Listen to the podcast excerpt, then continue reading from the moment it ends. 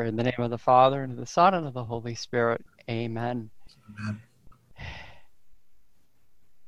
Come, Holy Spirit. Come be with us present here. Fill our chat, fill our hearts, fill our minds, fill our discussion, or be with Bart as he speaks to us, and just lead us in all truth. Lead us to know the Father, lead us to know His Son. Lead us to know how we are His true children, His true sons and daughters. So we ask Holy Spirit to be with us and guide us in all things. Glory be to the Father, and to the Son, and to the Holy Spirit, as it was in the beginning, is now, and will be forever. Amen. In the name of the Father, and of the Son, and of the Holy Spirit. Amen. Amen. Thank you, Father Gary. Well, um, thought maybe it'd be a good segue into this last section. Uh, if one or two of you wanted to share your experience with the guided questions over lunch. So, would anyone like to share with us what your experience was?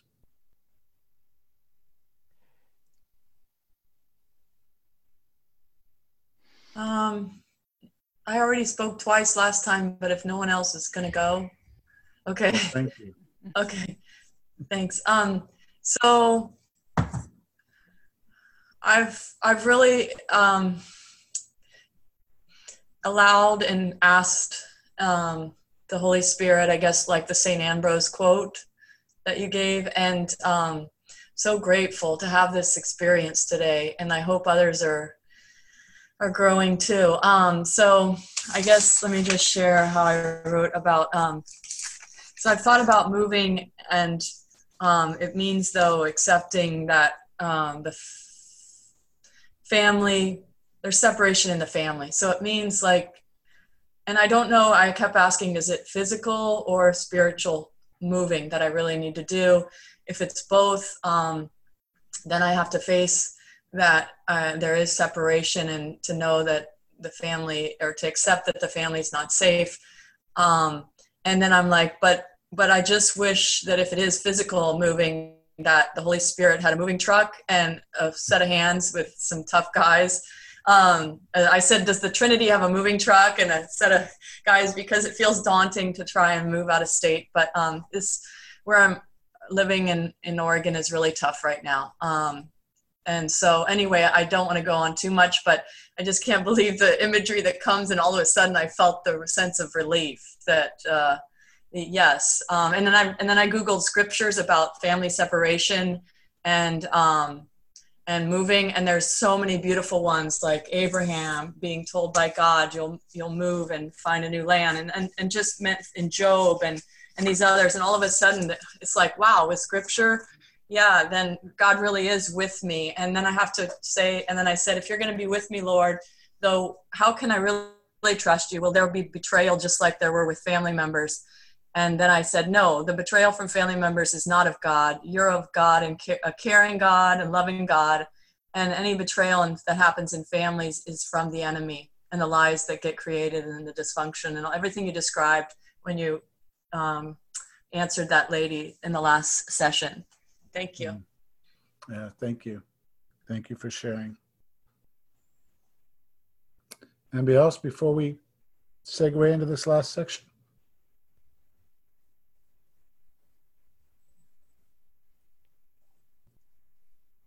I just had one person write in, kind of anonymously, that they were uh, very appreciative that the the last the the questions from the last talk that really hit a note, especially about that uh, feeling of weeping and for the things that we've taken for granted. You know, now that I'm able to receive the Eucharist again, I realize how important it is for me, and um, do have worries it might be taken away again. So, um, just just the person shared, you know, that I've by the grace of God I haven't wavered and grown deeper.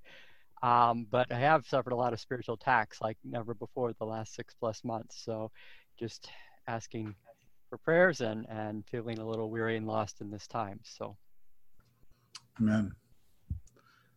Well, let me uh, jump off of that and summarize the scriptures that we covered today, specifically as it relates to loneliness and being troubled and and where the comforter comes into it. So I'll I'll start in 416 and I'll read in order here. Jesus said in John 14, 16, and 17, I will ask the Father, and he will give you another advocate, comforter, to be with you forever. This is the Spirit of, Dru- the Spirit of truth, whom the world cannot receive because it neither sees him nor knows him. You know him because he abides with you and will be in you. I really want to emphasize that. The Holy Spirit is with you and he lives in you. And in this section, I'm going to talk about what the church talks says about confirmation. And I believe this is going to comfort you. John 14, 18, and 19, Jesus says, I will not leave you orphaned. I am coming to you. And may that be personal for you. But the Lord is saying, I am coming to you. In a little while, the world will no longer see me, but you will see me because I live. You also will live. John 14, 27. Peace I live, leave you. Peace I leave you. My peace I give to you. I do not give to you as the world does. Do not let your hearts be troubled. Do not let them be afraid. In John 14, 26, right before that, but the advocate, the Holy Spirit, whom the Father will send in my name, will teach you everything. So, where we started today was you're not alone. You're not to be troubled or afraid, dismayed. Be strong and courageous, for the Lord is with you. He spoke to Joshua and in Deuteronomy. Lord says, I'm not going to leave you as orphans. I'm going to come to you. I'm going to send you my spirit, the advocate, the Holy Spirit, the comforter, the spirit of truth, who is going to live in you and be with you forever. What does this mean? What does this actually look like? And how does this relate to our faith as Catholics? Well, I want to talk to us now about Christ's mission and about purpose, living on purpose, living in purpose, living in what God intends for us with the Holy Spirit, the comforter, comforter living inside of us. This is Catechism 871. So, this is what our church tells us about mission. 871. And I'm going to read Catechism 1294. 871 says, The Christian faithful are those who, inasmuch as they have been incorporated in Christ through baptism, have been constituted as the people of God. So you, through your baptism, have been constituted as the people of God. For this reason, since they have become sharers in Christ's priestly, prophetic, and royal office in their own manner, they are called to exercise the mission which God has entrusted to the church to fulfill in the world in accord with the condition proper to each one. Now we know that a priest, Father Gary, is called and anointed as priest, prophet, and king. But here the church is saying to us that we each have received and are sharers in Christ's priestly, prophetic, and royal office. And that we are called, you and I, are called to exercise the mission which God has entrusted to the church to fulfill in the world. So, in some of the discussion questions, some of you were sharing the pain and the sorrow for family, for loved ones, for the church, for the world. What's the answer for that? The answer for that is you and I. You and I living into the mission of Jesus Christ. For you and I to receive all that we've received through our baptism and our confirmation, what we receive weekly as we partake in the Eucharist and the Mass, for us to take everything that Christ has given us and to give it to the world. But how do we give what we don't have? How do we give the love and the life and the peace and the joy and the fulfillment and the hope to a world that needs it? Well, we have to have that within us. We have to abide in Christ and allow the fruit of Christ to flow through his vine out our branches to a world in great need. But you and I were invited into the mission of Jesus Christ. And listen to what it says about confirmation in Catechism 1294. By confirmation, Christians, that is, those who are anointed. Do you know that you're anointed? How do we know that? Well, because the church says it right here Christians, those who are anointed. By confirmation, Christians, those who are anointed. Why are we anointed? Well, because the name Christ means anointed one. We know that as Christians, we are followers of Jesus Christ little Christ, Christians.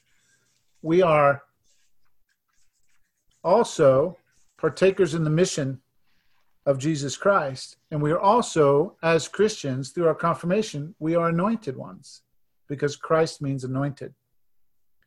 So, by confirmation, Christians, that is, those who are anointed, share more completely in the mission of Jesus Christ. That through your baptism and through your confirmation, not only do you have the comforter and the spirit of truth living inside of you, but you've also been invited to live into Jesus' mission. And I'm going to talk about that more.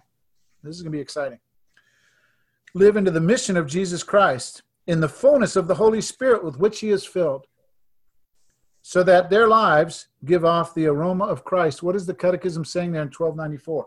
That you and I, as Christians, are anointed ones, and we're to live into the mission of Jesus Christ, and we're to give off the aroma of Christ. I jokingly say I put off many aromas, but the aroma, the goal is to give off the aroma of Christ. What is the aroma of Christ? I believe it's the presence of the Holy Spirit.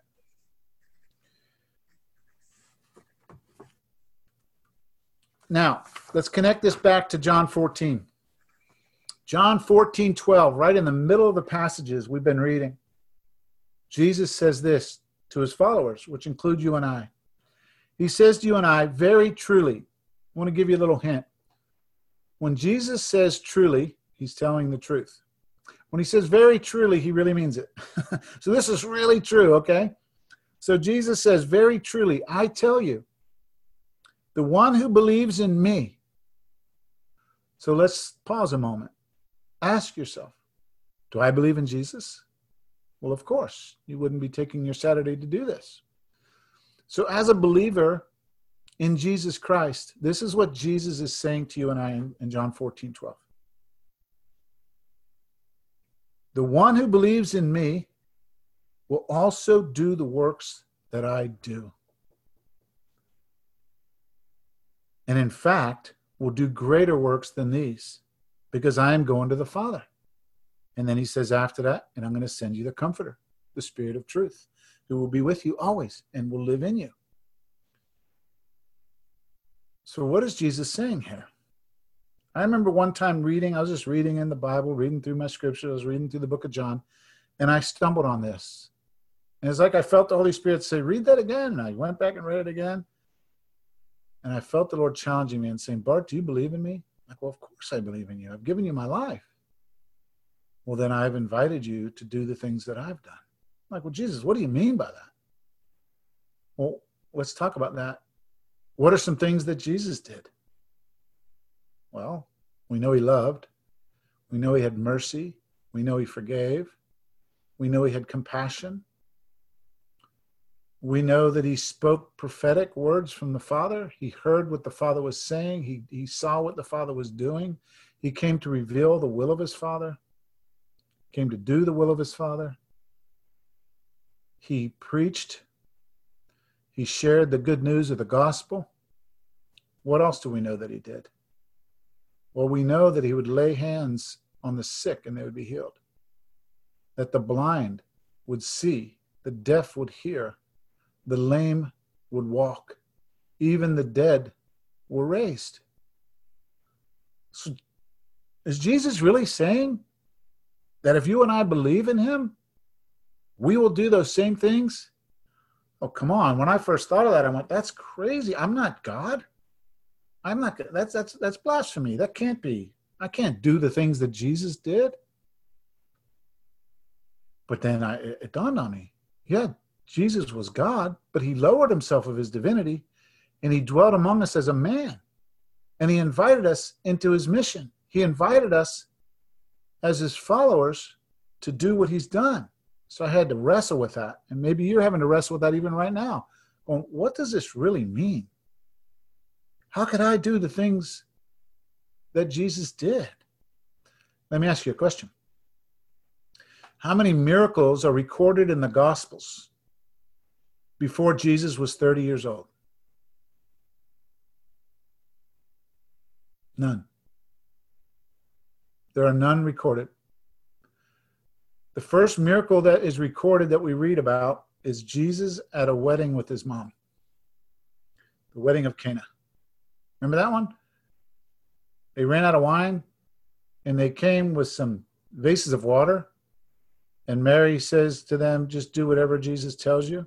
Jesus is like, hey, mom, it's not my time. she says, just do what he tells you. So they brought the vase of water, and Jesus blessed the water, and we know the water turned into wine. And it says Jesus saved the best wine for last. Usually at a wedding, they bring out the expensive stuff first, and then when people have had a few too many to drink, they bring out the cheap stuff. but here's Jesus at the end of the wedding, he turns it into wine, and it's the best wine. That's his first miracle. Then we see after that all kind of miracles the blind would see, the deaf would hear, the lame would walk. That lady brought her, her dead child to Jesus, and the, the baby got up and walked. You see, he called Lazarus forth from the tomb, dead, now resurrected from the dead. We know Jesus himself was resurrected from the dead, thank God. We know the lame would walk, the blind would see, the deaf would hear, the lepers were healed. This is the stuff that Jesus did. And he's saying to you and I, as his church and and those of us that are feeling the ache and we're looking at the world and we're seeing the pain and we don't know what we can do about it. Well jesus is showing us what we can do about it. He's invited us to live into his mission and to do what he's done. How can i do that? Well because the same spirit that lived in jesus lives inside of you what happened when jesus was 30 when Jesus was 30, he went out to the wilderness with his cousin. Remember John the Baptist, the guy who would wear camel's clothes and eat locusts and honey? And he would speak to the people and say, Repent, for the kingdom of God is at hand. And people were baptized. Well, Jesus showed up out there to his cousin and he said, Hey, John, I need to be baptized. And John said, I can't baptize you. I'm not even worthy to tie your sandals. He says, No, this must be done to fulfill the Father's will. And so Jesus is baptized. And when Jesus goes under the water, he comes up. What happens? Three significant things happen. When Jesus comes out of the water, the scriptures say the heavens were opened. The next thing, the Father speaks to the identity of his Son. And he said, This is my beloved, in whom I delight, in whom I'm well pleased. He spoke to his identity and his mission. And then what's the third thing that happened? When Jesus came up out of the water at his baptism, the Holy Spirit descended upon him like a dove. He went into the wilderness for 40 days, tempted, tested. After that, he goes to this wedding. That's when his miracles began. Why did his miracles begin when he was 30? Because he was baptized and the Holy Spirit descended upon him, and the Father spoke to his mission and his identity. Yes, he was fully God. But like I said, he lowered himself of his divinity and dwelled among us as a man. He too was baptized. He too received the Holy Spirit. He too received the affirmation of the Father. Kate, I believe it was you talking about it is a fa- we need the Father's affirmation. We need to know that we have what it takes. The Father speaks that affirmation. Well, here God the Father was speaking this into Jesus. This is my beloved, in whom I'm well pleased and the Holy Spirit descended upon him.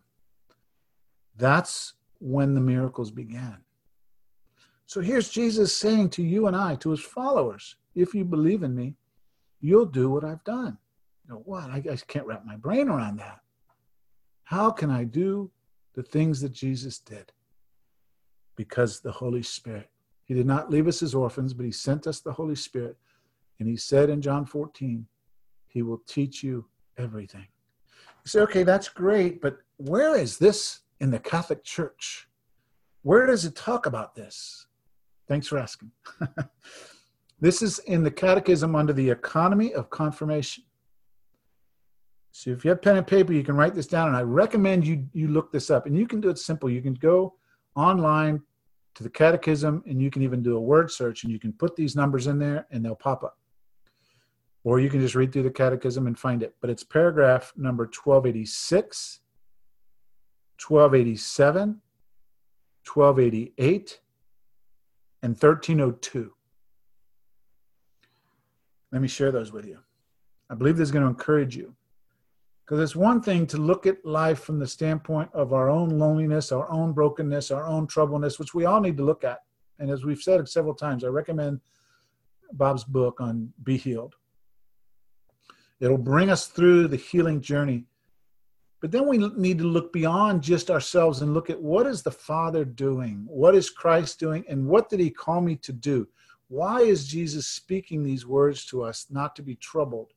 and telling us that he is with us and he will be with us forever and he's going to send us the spirit of truth who will teach us everything. And why does the church say that you and I have been invited into the mission of Jesus Christ? And why is Jesus telling us here in John 14, 12, that you will do the things that I've done if you believe? So let's hear what the church has to say about this. And I'm going to share with you what the church says reference to the Old Testament prophets to the times of Jesus and the apostles up to the present day. And then 1302, I'm just going to kind of drive home the point that the church is making here. And I believe this is going to excite you. And again, I recommend you do some homework on your own later because this is this is fun stuff. This is this stuff has transformed my Christian life. This has transformed my faith. This has brought things to a whole nother level to get beyond just me to be able to live into the mission of Jesus Christ. And it's the greatest adventure known to man. So listen to what our church says about confirmation, okay? Now, let me let me prepare you. As I travel around the country, well, I did before COVID. Hopefully, will again. Um, I would I will teach this almost everywhere I go. I teach this to the seminarians, to the priests, and I teach this at, at most every event that I do.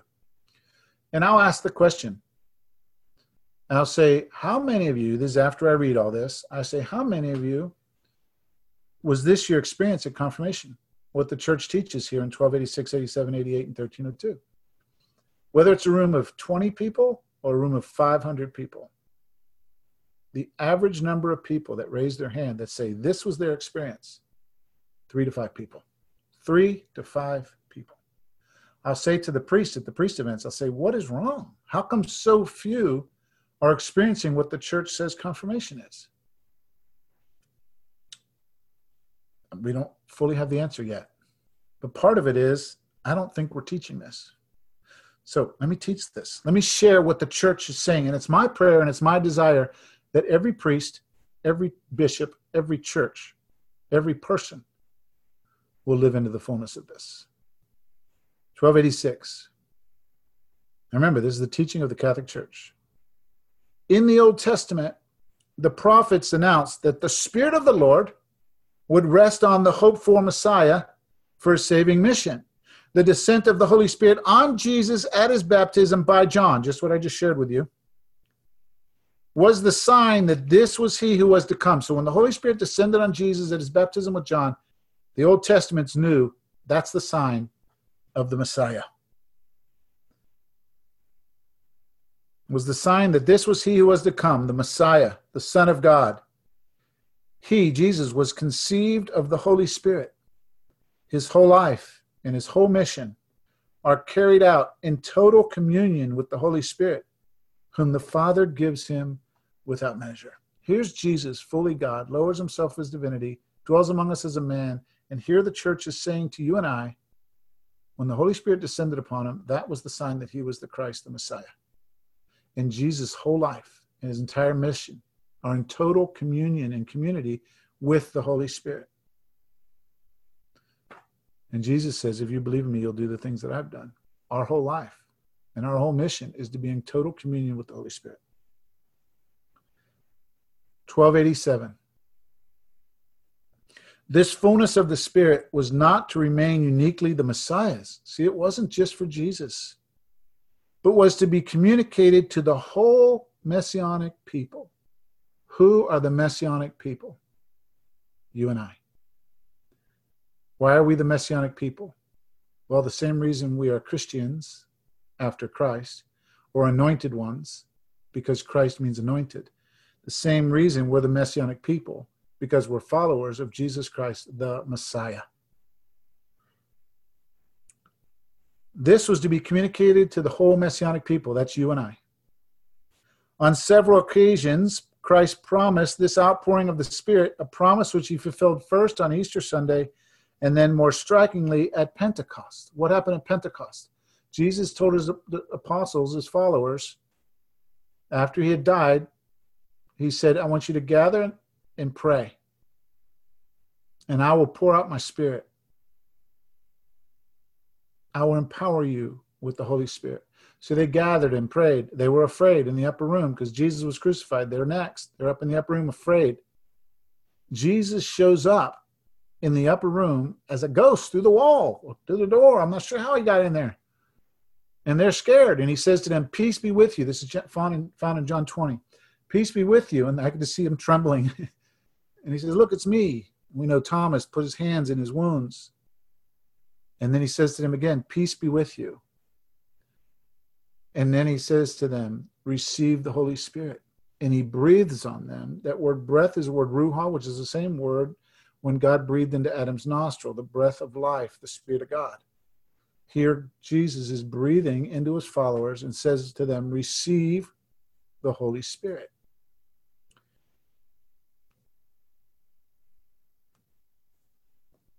So, more strikingly at Pentecost, filled with the Holy Spirit, the apostles, so the followers of Jesus, began to proclaim the mighty works of God the disciples started doing the things that Jesus did.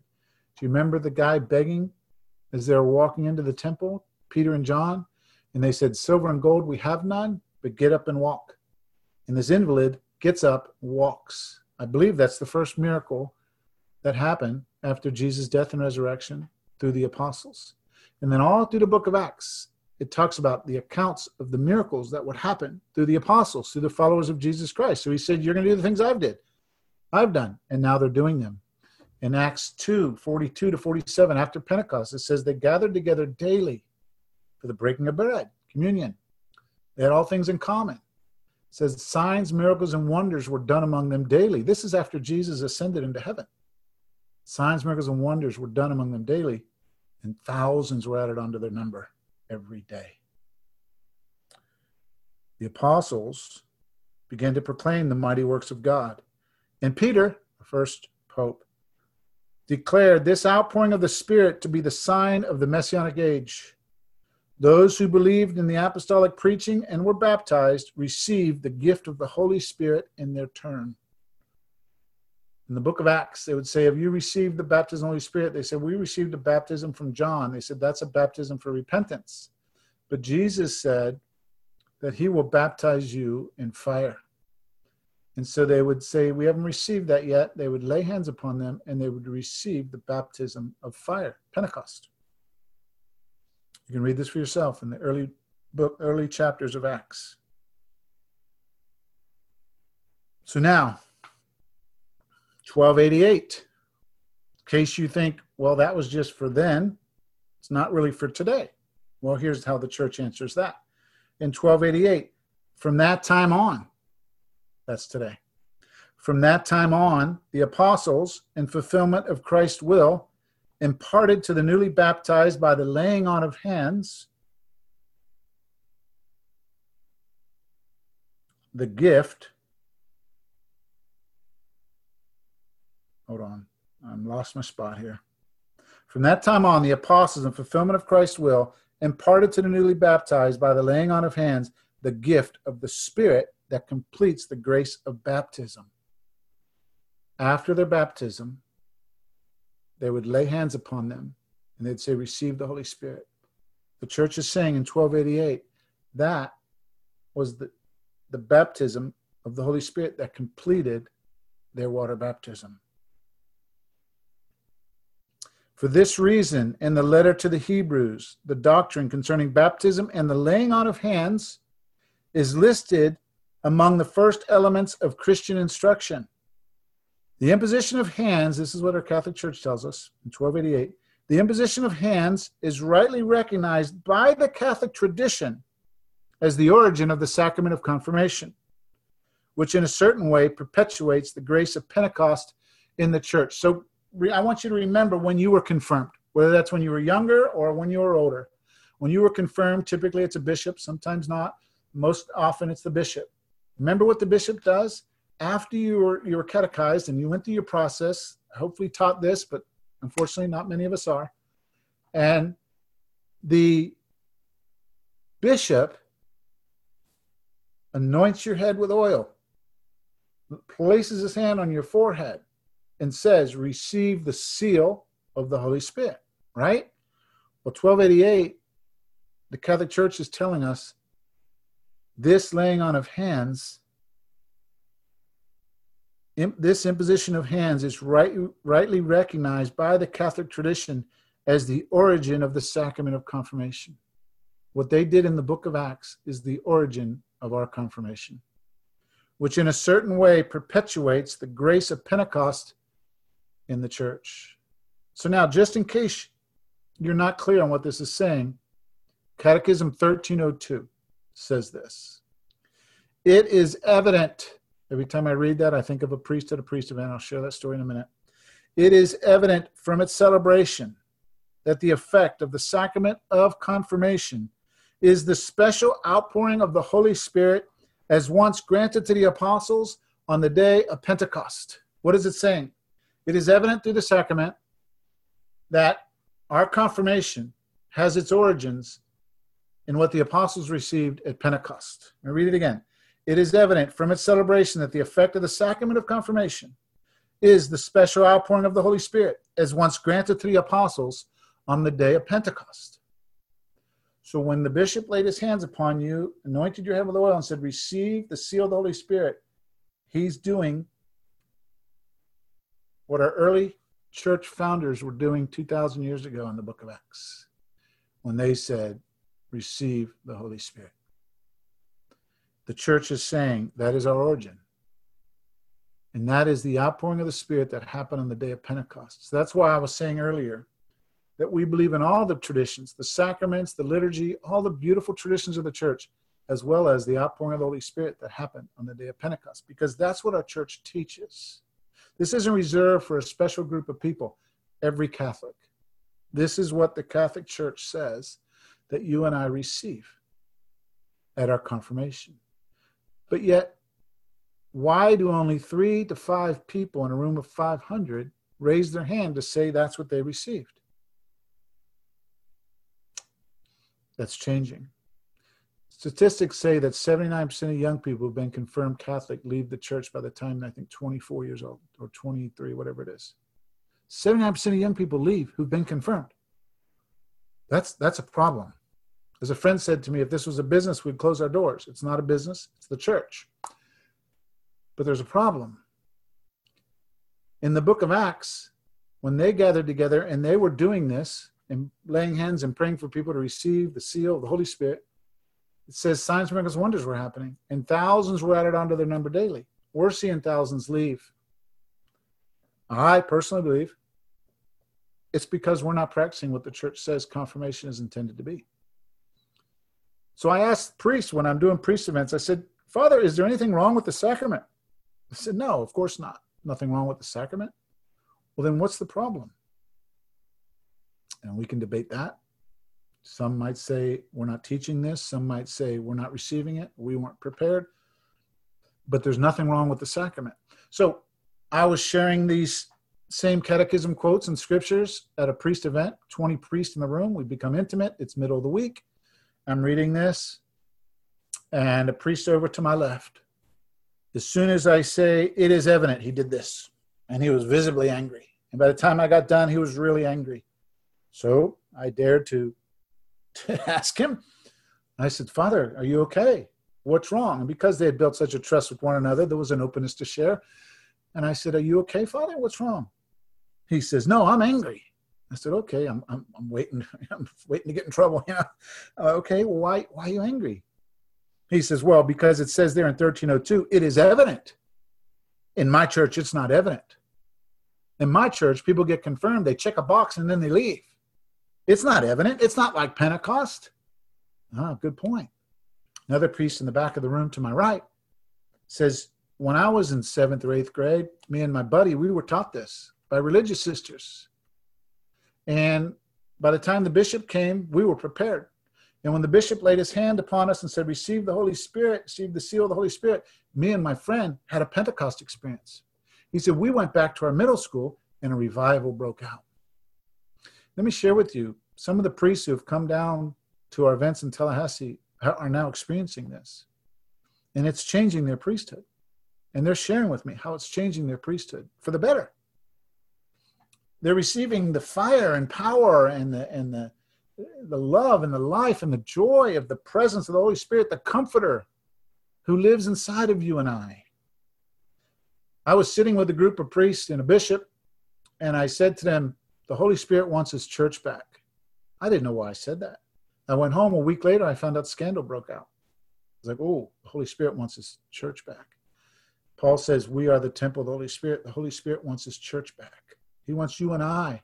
He wants us to be a dwelling place for his spirit, for the comforter himself. But he doesn't want it only for us. He wants it to be manifest through us for a world in great need that are longing for the presence of God Almighty. Well, he lives inside of you and I. How do I know that? Well, because Jesus said that all through John 14. He says it all through, I mean, uh, yeah, John 14. And the church tells us this in 1286, 1287, 1288, and 1302 that we've received the Holy Spirit.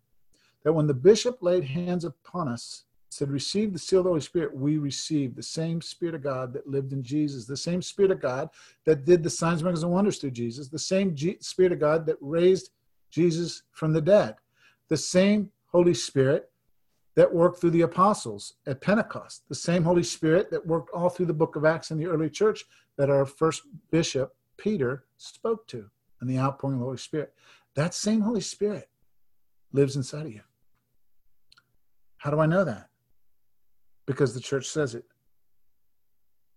It is evident from its celebration that the effect of the sacrament of confirmation is the special outpouring of the Holy Spirit as once granted to the apostles on the day of Pentecost.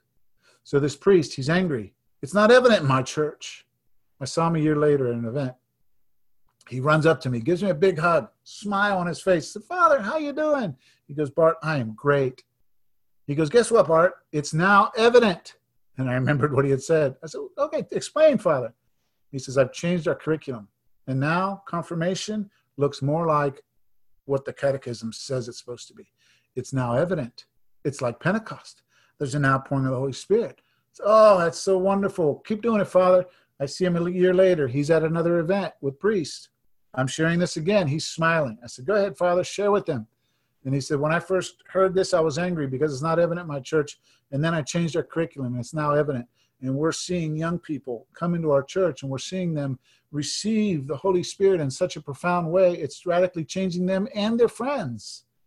And the rest of the priests were like, oh, not in my church, but they're wanting it. This is what Christ intended for us. So when he says, I'm going to leave, you're going to be sad because I'm not going to be with you, but I'm not going to leave you as orphans. I am coming to you. I am going to send you the Spirit of truth, the counselor, the comforter, the advocate, and he is going to be in you and he is going to be with you forever. And he is going to teach you everything He's going to teach you and remind you of all that I have done. And then he says in John 14, 12, Very truly, I tell you, the one who believes in me will also do the works that I do.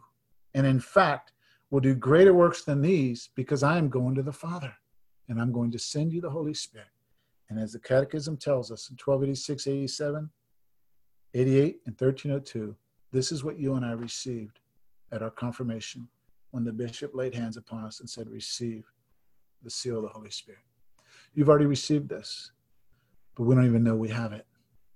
We don't even know we have it. Let me share with you very quickly my experience. So, like many of you, I grew up in the Catholic Church, second youngest of seven.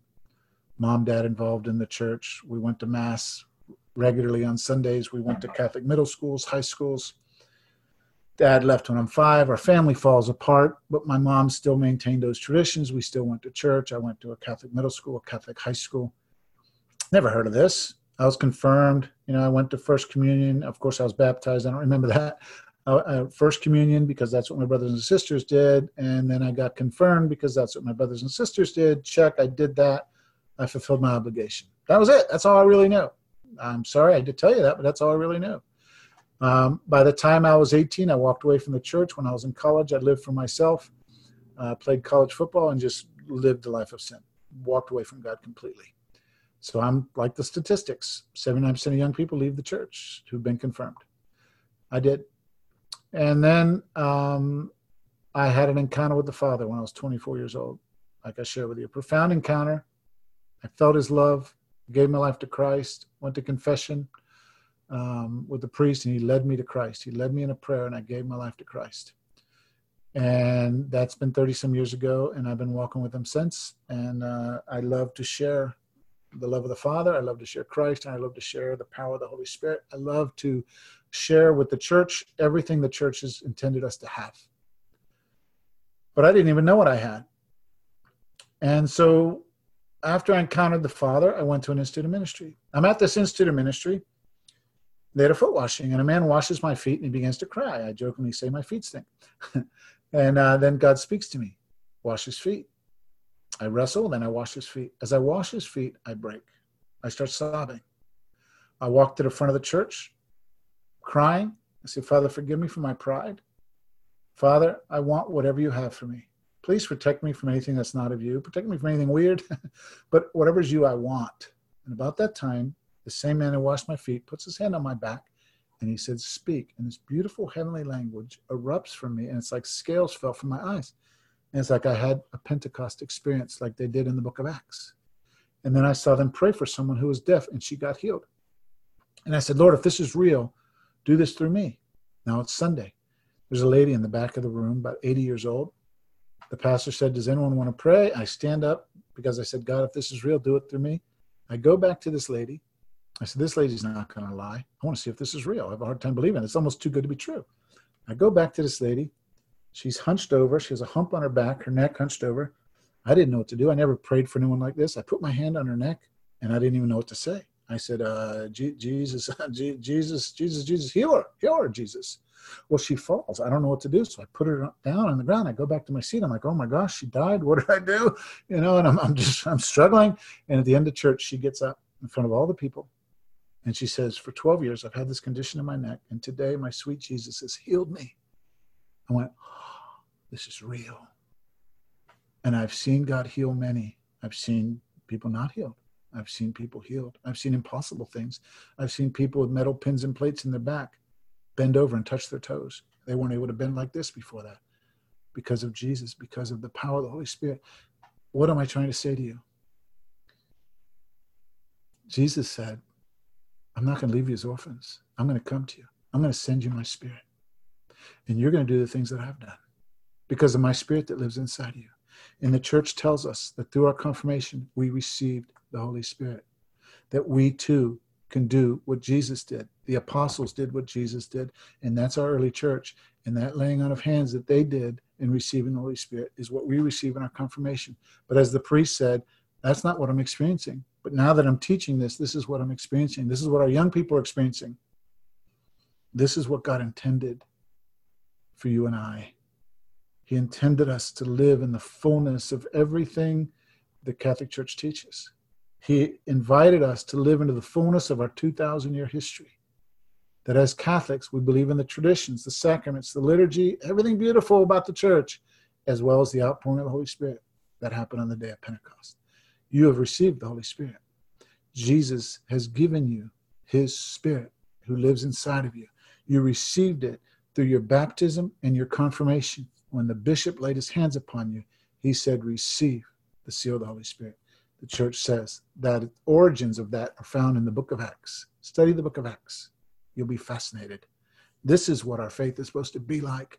So, as we've been sharing, the world is hurting. Yes, they are. So, let's bring them Christ. Let's bring them the life and power of the Holy Spirit, the love, the joy, the grace, because He lives inside of you and I. I just want to pray for you. You've already received it. The sacrament of confirmation is supposed to be practiced once and only once. You've received everything you need. All we're going to do is pray that the Holy Spirit would release what was already deposited. So, what happened to me is that man prays for me and it's released. I look back now and I realized that's not when I received it. I received it at confirmation, but I didn't know I had it. It'd be like having someone giving me a million dollars. They said, Hey, Bart, I put a million dollars in your bank account. Oh, great. I'm going to buy a house. I'm going to get out $350,000. I'm going to buy a house for my family. So I go to the bank. I tell the lady, listen, here's my name. Um, I'm told that a million dollars was deposited in my in my bank account. She looks it up. She goes, sure enough, it is. Well, yes. I want to get out $350,000. So I write a deposit slip. I hand it to her and she goes, what's your account number? I don't know. She goes, well, I'm sorry, I can't give you your money without your account number. Oh, I don't know what my account number is. How frustrated would I be to know that I have a million dollars, but I can't get out enough money to buy a house? That's how I feel. I feel like I've received much more than a million dollars. I received the very Spirit of God at my confirmation. I didn't even know I had it. I didn't even know what I had. Someone asked me, Have you been baptized in the Holy Spirit? I said, uh, Father, Son, Holy Spirit. Yeah, I think so. I didn't even know what I had. I've been given the presence and power of God Himself. The word power in Scripture is the word dunamis, which is where we get the word dynamite. We have the power of God living inside of us. The same Spirit that raised Jesus from the dead lives inside of you and I. And Jesus says, You'll do the things that I've done. We've been living so short of that. This is what Jesus invited us into. You have it. It's been given to you through your baptism and confirmation. So here's what I want to do. I just want to pray real quick. If we're with a group together, we might pray with one another, but I want you just to place your hand right below your heart and I'm just going to pray for you. I'm going to pray that we come more fully into the sacramental grace of our baptism and confirmation. Lord Jesus, I thank you for teaching us that we're no longer orphans, but you've sent us your spirit and you're with us always. And you've invited us to do the things you've done. The spirit of truth who lives in us will teach us all things. Holy Spirit, I pray that you would bring each and every one of us more fully into our sacramental grace of baptism and confirmation. Holy Spirit, I pray that you awaken within them that what they received when the bishop laid hands upon them, the seal of the Holy Spirit, that it would be released in a greater measure. That they would be aware of your presence, they'd be aware of your peace. May your rivers of living water flow from within them, and Holy Spirit just manifest whatever way you desire to. We, we love you, you're gentle just ask you to do what you desire to do. So I want to invite you just to give your fiat and just tell the Holy Spirit, Holy Spirit, have your way. I want what you have for me. Come, Holy Spirit. And as St. Bonaventure prayed, let us pray. He said, The Holy Spirit comes where he is loved, where he is invited, where he is expected if you will, just say with me, and as the church teaches, say with me, Come, Holy Spirit.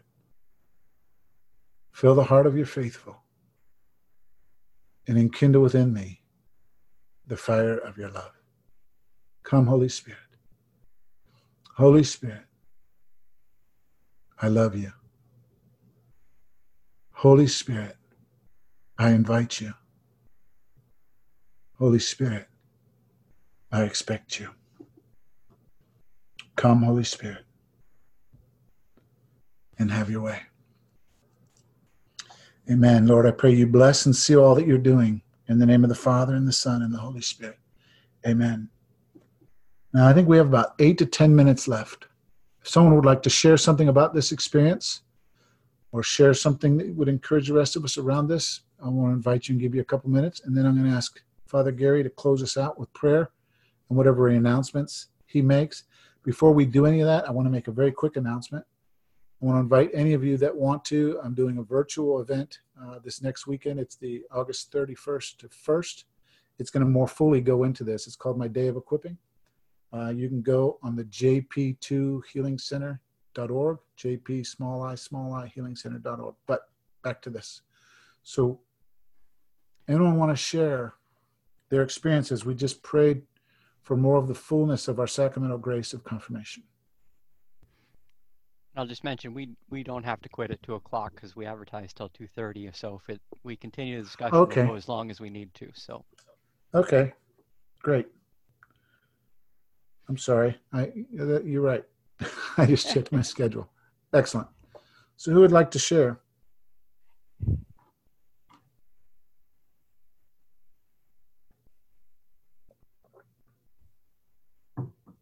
Let me ask you a couple questions. As we prayed, did any of you feel the peace of God? his sweet presence.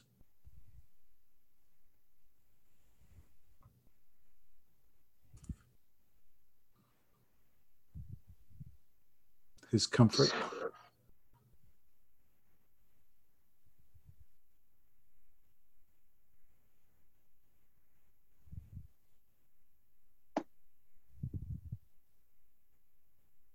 How many of you was this new to you to learn what the church says confirmation is intended to be? Anyone It was that? for me. It was for me. Can you hear me? Yes. Okay. Um, that 1302 is the first time I ever heard that. And I'm 76 years old.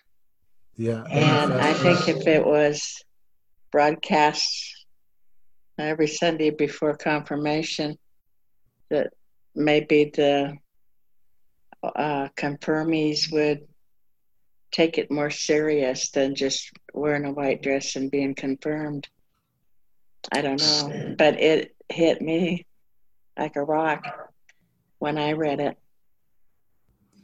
Uh, that's well said. You know, you're 76 years old, and that's the first time you heard what the church says about confirmation being like Pentecost. And I agree with you completely. If that was broadcast, how different would our experience of confirmation be? And and that's that's what I'm hearing from some of these priests that it's it's changing for them. And the life of the Spirit of God and the gentleness of His love and peace and presence and um, but no, that's very well, very well said, and um, it is sad because I never heard about it either. And um, yeah, it's it's what God intends for us, though. He's opening up these teachings of Scripture and the church teachings to bring us more fully into what He intended. Anybody else? Hi, Bart. I'm Trisha from California. And Hey, when I was hi, and when I was in, when we were praying, um, it's really busy. My kids are here, and I'm trying to listen. But I was just asking. First of all, I think when you were, you know, we were repeating the prayer, the invitation really struck my heart. Like, no matter what is going on, and I think that's really symbolic for our world because it seems like it's crashing down, right? And Yeah. the symbol, the symbolism of my kids, kind of like talking and mommy. Um, I experienced a warmth, and Mm. you know, and I was thinking, and I, I've seen you before, and I had that sa- the same question. Well, two things. It's not a question, but more of a, you know, pondering. Um, and you were saying like confirmation doesn't look like it should, right? And and I, I was just thinking, like, I desire that for our parish, for our world, for my kids, and even myself. I've been confirmed, right? And I've encountered the Holy Spirit in a powerful way. And yet, if I can quote you, I'm I'm I smell. I, I don't I don't have that sweet aroma. You know, I'm Mm. grumpy. I'm frustrated, especially now living in isolation or whatever you want to call it. Like Yeah. I want to bear the sweetness of the Lord. I want my husband to come to Christ because the fruits of the Holy Spirit. And I don't see that in my life, right? I want that, especially because this is the time. It's easy to be virtuous when things are going well, right? That's right. But it's the time when it's hard right now that I want to be the image of Christ. And sadly, I'm not, right? So I don't know what, just a comment, I guess, that I desire. No, that's good. you know? That's good. Thank you, Tricia. And you know, if you want to see this in your church, you might want to encourage your, your pastor, your priest to come down to Tallahassee to one of our priest events. Um, it's been fascinating what's been happening as these guys come, but I'm hearing you completely. Um, Yeah, we and- have the we that have the sweet le- aroma is ours. Mhm. He, he's Right, given that right. to us. we have the legionaries, and I've seen amazing things in their life. I've seen them transformed. I mean, I've seen Oh, that. yeah. But I do need to get my parish priest. But I've definitely seen it firsthand with the LCs. Which legionaries are you? Do you know? It's Are they in Cooper. San Jose? Yeah, Cupertino. You came and did an event at St. Lucie, so we were there. And Yeah, yeah, yeah. Yeah. I know those So- guys. I'm doing an event. I'm Yeah. doing an event up there in October.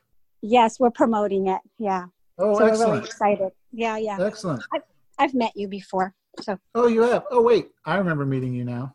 I'm a little You're short. part of, you're part of that core team, right? Yes, yes. Okay. Good to hear your voice. I thought your voice sounded familiar.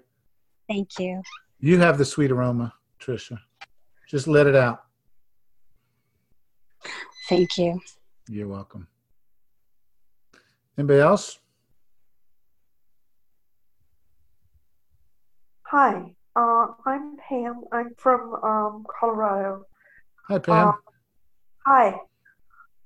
I have I have a, a confession to make. I've always been what I call a rabbit hole Christian. Um, you know, kind of scared to let people know. oh, yeah.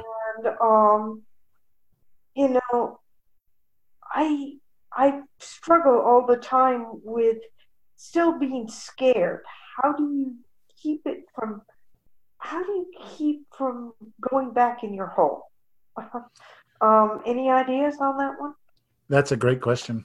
Um, you know, this is this is kind of a humorous way of answering this, and I'll expound on it in a minute. But by chance, you ever seen the movie Croods? um no i don't think It's a kids movie. okay Look it up. I recommend it. I recommend Uh-huh. it as a homework assignment for your Croods. It's C R O maybe A D S or O O D S. oh yeah okay the the cartoon about the cavemen is that it Yeah, yeah, yeah. So Okay. so here's the here's the story. I actually I actually shared this at a men's event um, not long ago. But so they're they're a family of cavemen, cave people, and the father has these philosophies: um, never not be afraid, change is bad, and they Hmm. live in this cave. And their daughter Eep um, has this longing to get outside, and so she sneaks out of the cave and she goes up to the top and there's a little sun you know kind of breaking in and she reaches her hand up to the sun and she just wants she just wants to get out of the cave out of her place of fear. And uh, but her father they protect them and they keep them in this pattern of fear.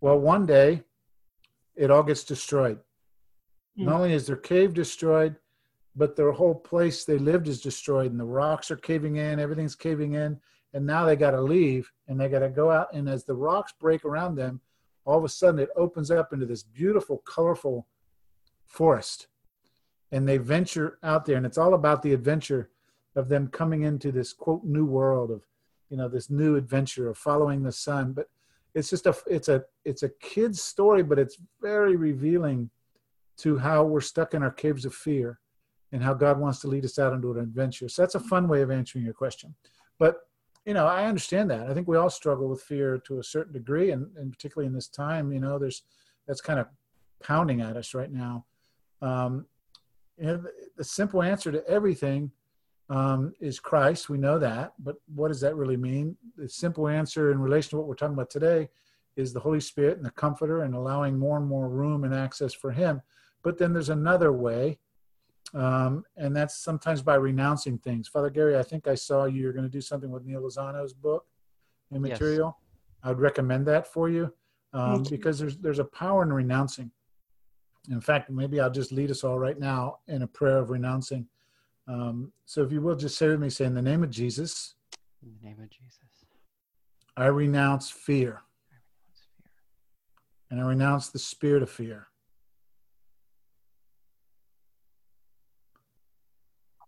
And in Jesus' name, I receive your love,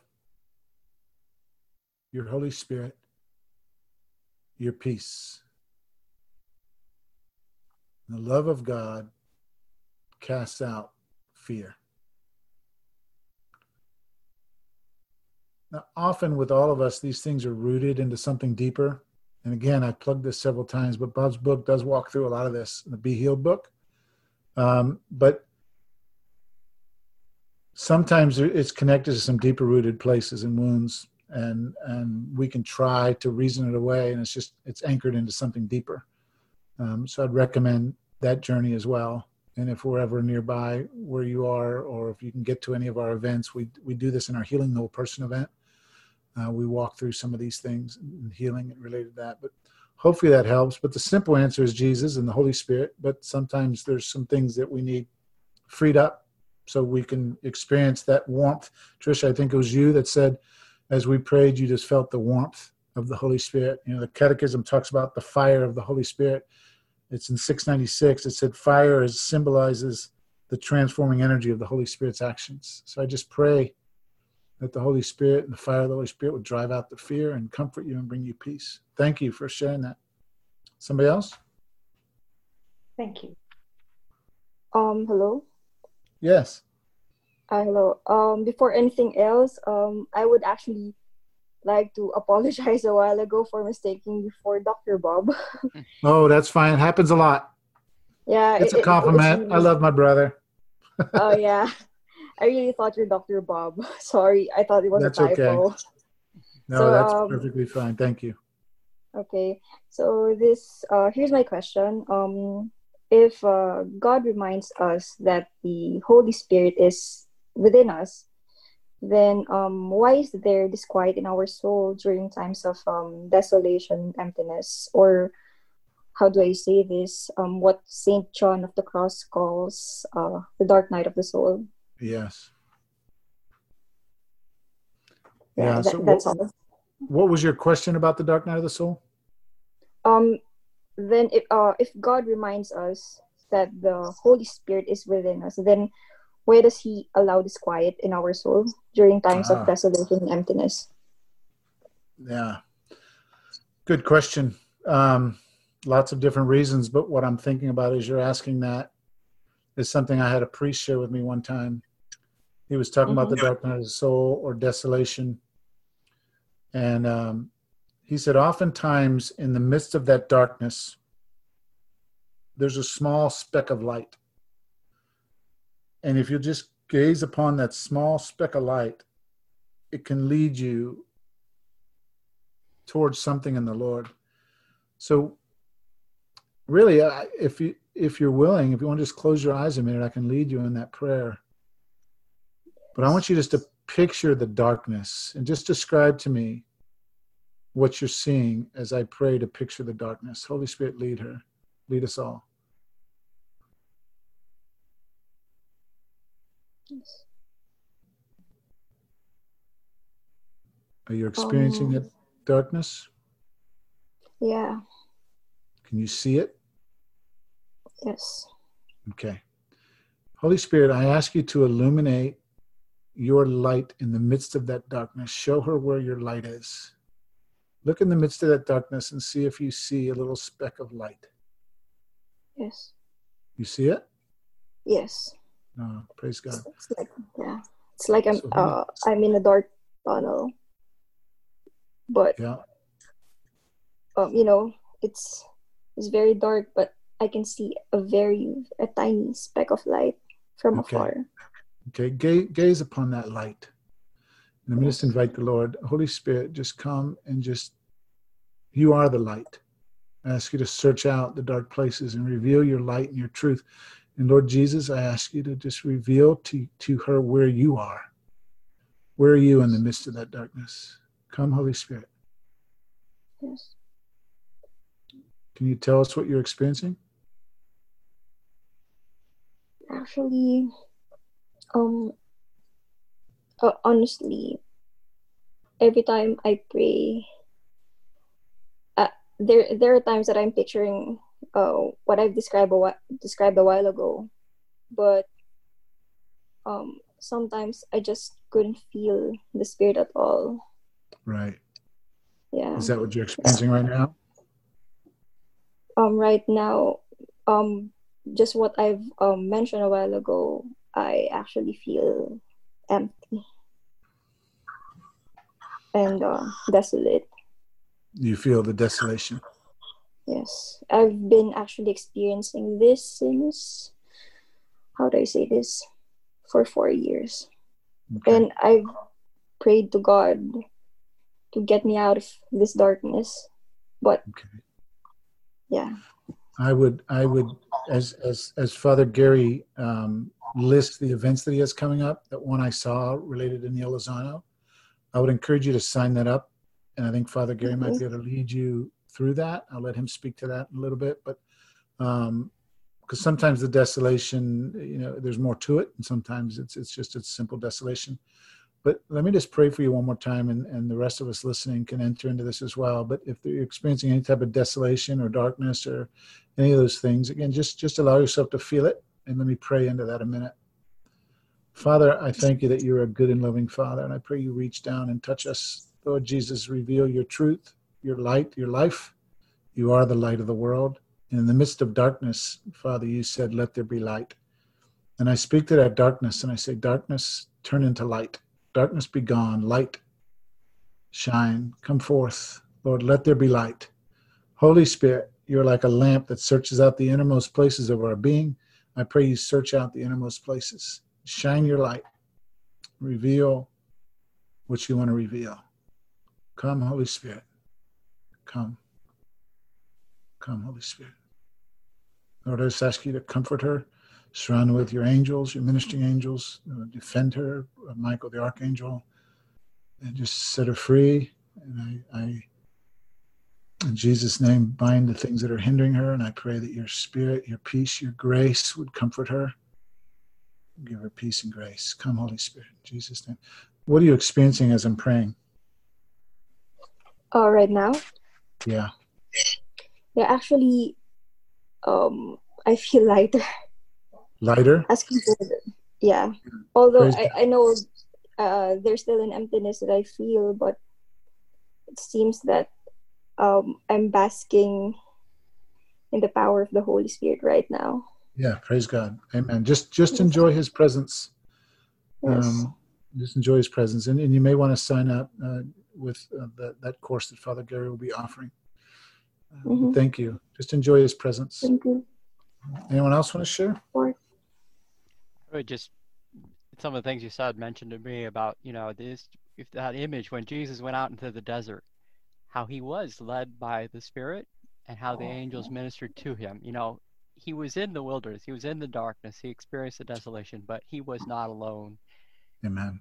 You know, the Holy Spirit was there with him, and and trusting that and knowing that gives us the hope to persevere and, and to be faithful and, and know that we can with his help and learn learn to rely on him and depend on him. Amen. Father Gary, you want to talk about the unbound freedom in Christ?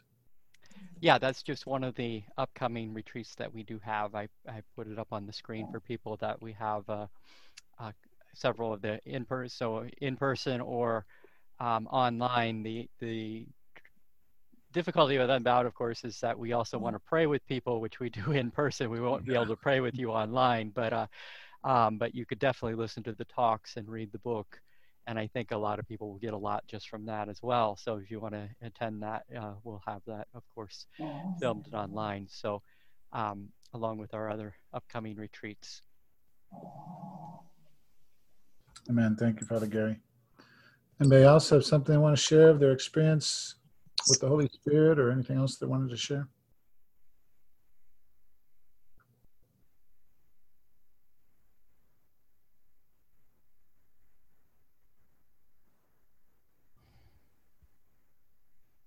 Well, um, this is Kate. I'm really grateful to have been here today. Um, Thanks, Kate. yeah, it it kind of feels like um, I wish we had a cake, and because we're celebrating our confirmations in a new way. Like Amen. I feel like I feel like I remember what it's like to be 15, and I want to have like, and I'd have the warmth that was spoken about, and the peace. Amen. And Amen. um, and you know what came to me is that I've been afraid of the power. It- I just like to share on the word power.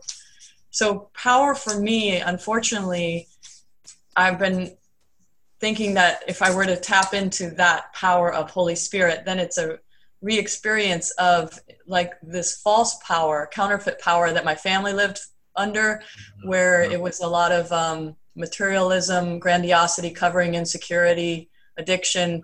Um, and so I think I'm afraid of power that that's that I, why would I want to re-experience that? I know that that is wrong. That's yeah, not yeah, right yeah. for my life. But then I'm thinking about how Jesus turns everything upside down in the Gospels. His power is I'm meek and humble of heart. That's right. Mm-hmm. And so, so, you know, I can really I want that kind of power. And and uh, yes. you know, like the McCarrick, you know how the McCarrick scandal when it when it all unfolded, it showed that um, you know, this person that had been acting as so powerful as a priest, prophet, and king, you know, doing all these things all over the world and in their country, bringing such harm to the church.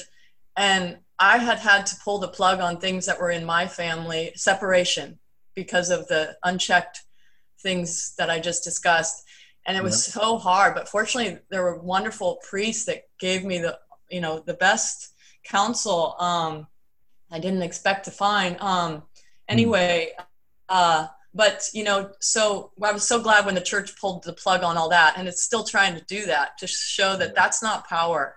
That, that it's meek and humble of heart and purity and chastity in, in men and uh, and in the priesthood. So anyway, I'd love if you have any thoughts on what I just shared. No, that that's great, Kate. And you know, it's I think of John ten ten.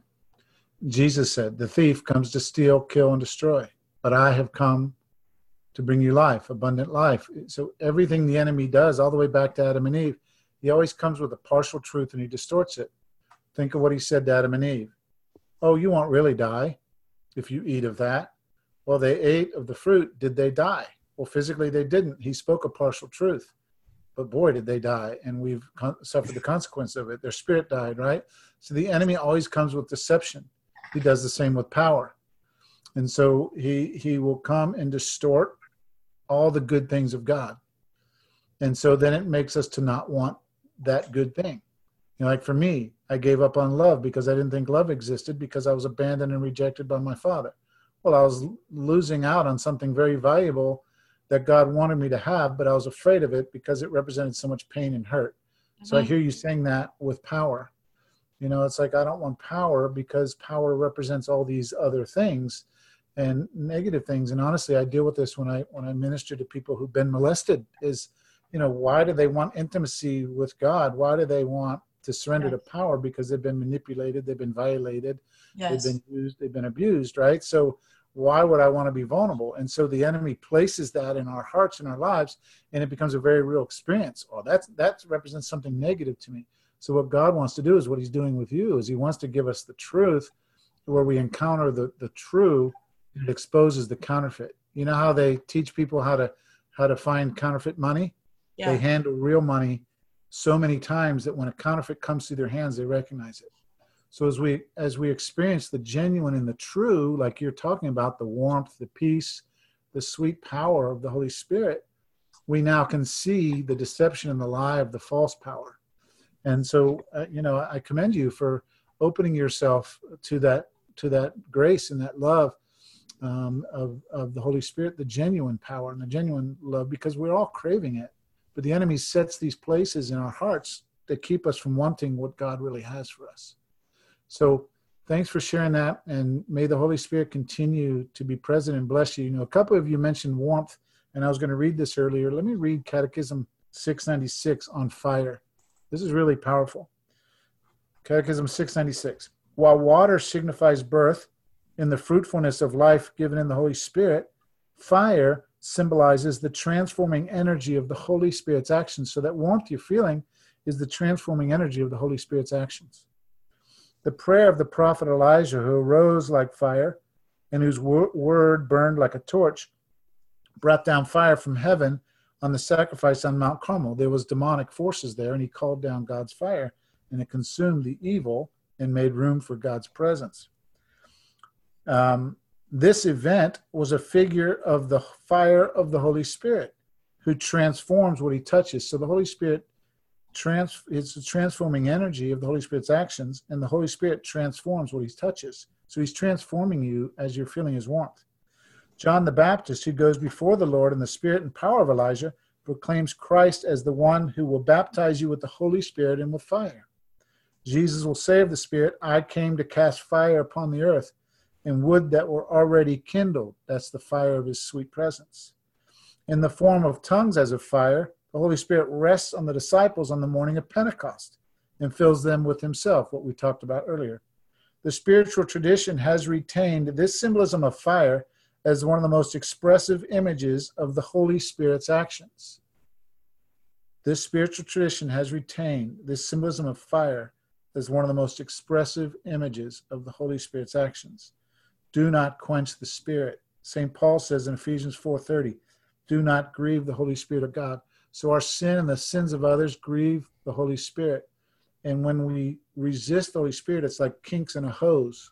It cuts off and quenches his presence. So your yieldedness, your fiat, is is making room for the Spirit of God and the warmth and the fire of the Holy Spirit to transform you, to touch you.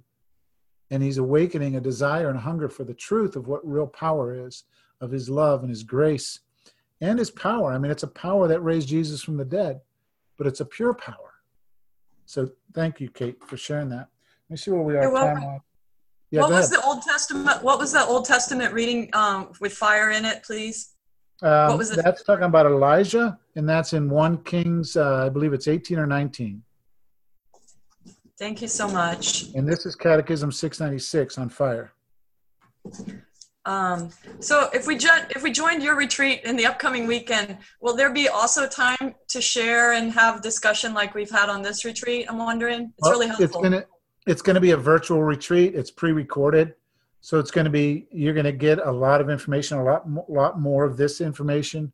Um, it'll be really beneficial, but we won't have. Well, actually, I take that back. I think we do have a question and answer at the very end of it on Saturday. Great. That's right, we do. Yeah, Thank you. yeah. Sign up. I think you'll enjoy it. Okay. Anybody else?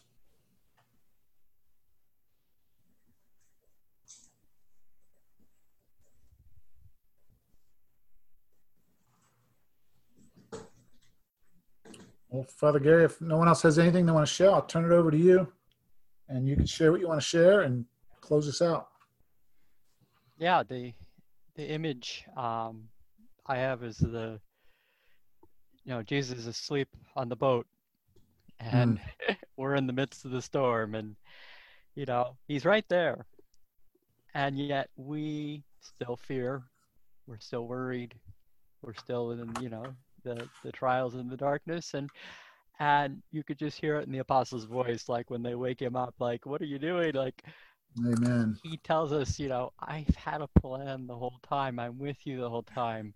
Do not be afraid. And so, to me, that um, you know, gift of the Holy Spirit that He wants to pour out and give is that same, you know, consoling message. You know, do not be afraid. Um, Amen. and you know, yes, that the storm still happens. You know, the storm is still going on, but Christ is right there with us. Yeah. And so, If I if I can just add something real quick to that, Father Gary, I um I was lost at sea when I was in college, and I thought we were going to die out at sea, and we were rescued. So when I when I now read that, I used to read that as the apostles. You know, they were in some little storm. Why were they afraid? But then I thought they were fishermen. I thought this had to be a pretty big storm for them to be afraid. And here they're waking up Jesus, as you said, and Jesus is sleeping. And I'm like, how could Jesus sleep in the midst of that storm? Well, Jesus knew of a peace that they didn't know of. And that's what he's inviting us into, just like you're saying, Father Gary. That's the peace of the Holy Spirit that no matter what the storm is around us, we're going to be all right if we rest with Jesus and, and stay in his spirit, because Jesus said we're going to get to the other side. And so we're going to get through this and allow his peace to comfort you. So back to you, Father Gary. well, we'll just go ahead and pray, and then I'll make the announcements.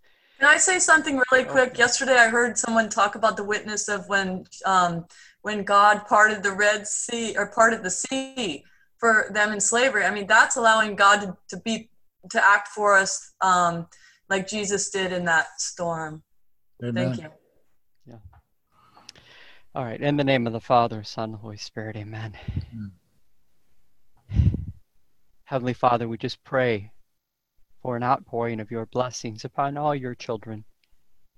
Pour out that gift of the Holy Spirit that we received at our baptism, our confirmation. Seal all those graces and blessings we have received today. Continue to help us to know your presence, to know the gifts you have given to us, to know that when we have received something as a gift, it's not just for ourselves, but meant to be used and shared, that we use our gifts for God and for others. And so we need your help. We need your strength. We need your courage. We just turn to you as we do so often and know we rely on you, that you are going to be with us, and that you send the Holy Spirit to us. And we pray that the blessing of Almighty God, the Father, the Son, and the Holy Spirit come upon you and remain with you forever. Amen. Amen. Thank you. Well, I first just need to thank Bart for his presentations and prayers today, and I'm sure on behalf of everyone, if they were all were all speaking, but it doesn't work real well on Zoom, that you know they would all be sharing the same. Uh, we just appreciate you joining us and those words today. Thank you, Father Gary. And so, again, I'll put the slide back up, and of course we have our schedule of upcoming retreats. And first, of course, Bart Schuchts next weekend, as he mentioned, the Virtual Equipping Conference. Also, um, through next weekend to this last week of July on our website, is Father Larry Richards uh, program on surrender is available. And then, of course, the uh, regular retreats that we have at our retreat house, which will also be available to watch online if you can't come here in person. So in August, we have a women's retreat with Father Sean Kilcawley, contemplating the face of Christ. And of course, men could watch online too. But uh, and then August 28th to 30th, as we mentioned, the Unbound Freedom in Christ uh, with Matt Simmons and myself. It's based on those that book by Neal Lozano, Unbound, and so do recommend that book along with uh, Dr. Bob Be Healed. Both of them have been really powerful in my own life. So um, all our retreats you can find out at goodcounselretreat.com or for Bart Schuchts uh, virtual conference next weekend, the jp2healingcenter.org.